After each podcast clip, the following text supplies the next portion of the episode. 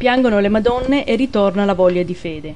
Negli ultimi tre anni la Madonnina di Civitavecchia, una statuetta in gesso bianco lucido, alta 43 cm, e acquistata da Don Pablo Martin, parroco di Sant'Agostino a Civitavecchia, è diventata una tappa fondamentale per tutti i fedeli del mondo che si recano in Italia.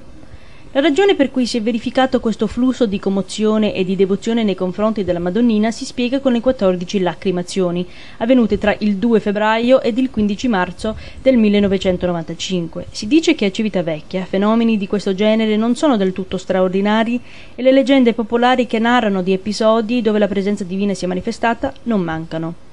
Comunque è interessante osservare che le vicende che si sono svolte intorno a questa statuetta corrispondono con precisione matematica ai misteri della Chiesa cattolica. Ad esempio, le lacrimazioni furono 14 e 14 sono le stazioni della Via Crucis. Sono 40 i giorni che Gesù passò nel deserto quando fu tentato tre volte dal demonio e 40 sono i giorni dalla prima all'ultima lacrimazione.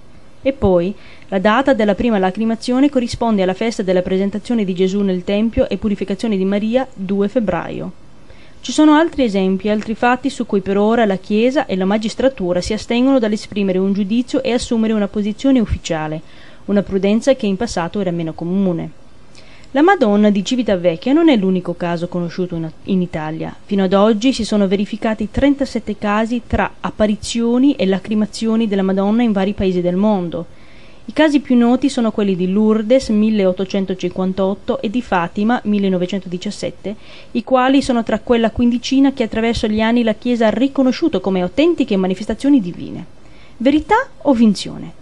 La risposta non è facile né per la Chiesa né per la magistratura e nemmeno per il pubblico laico in genere, però non vanno inosservati i frutti che tali fenomeni hanno suscitato e che fra l'altro la Chiesa è ben disposta ad accomodare confessioni, conversioni, celebrazioni e pellegrinaggi. Insomma, un forte ritorno alla fede da parte delle masse popolari.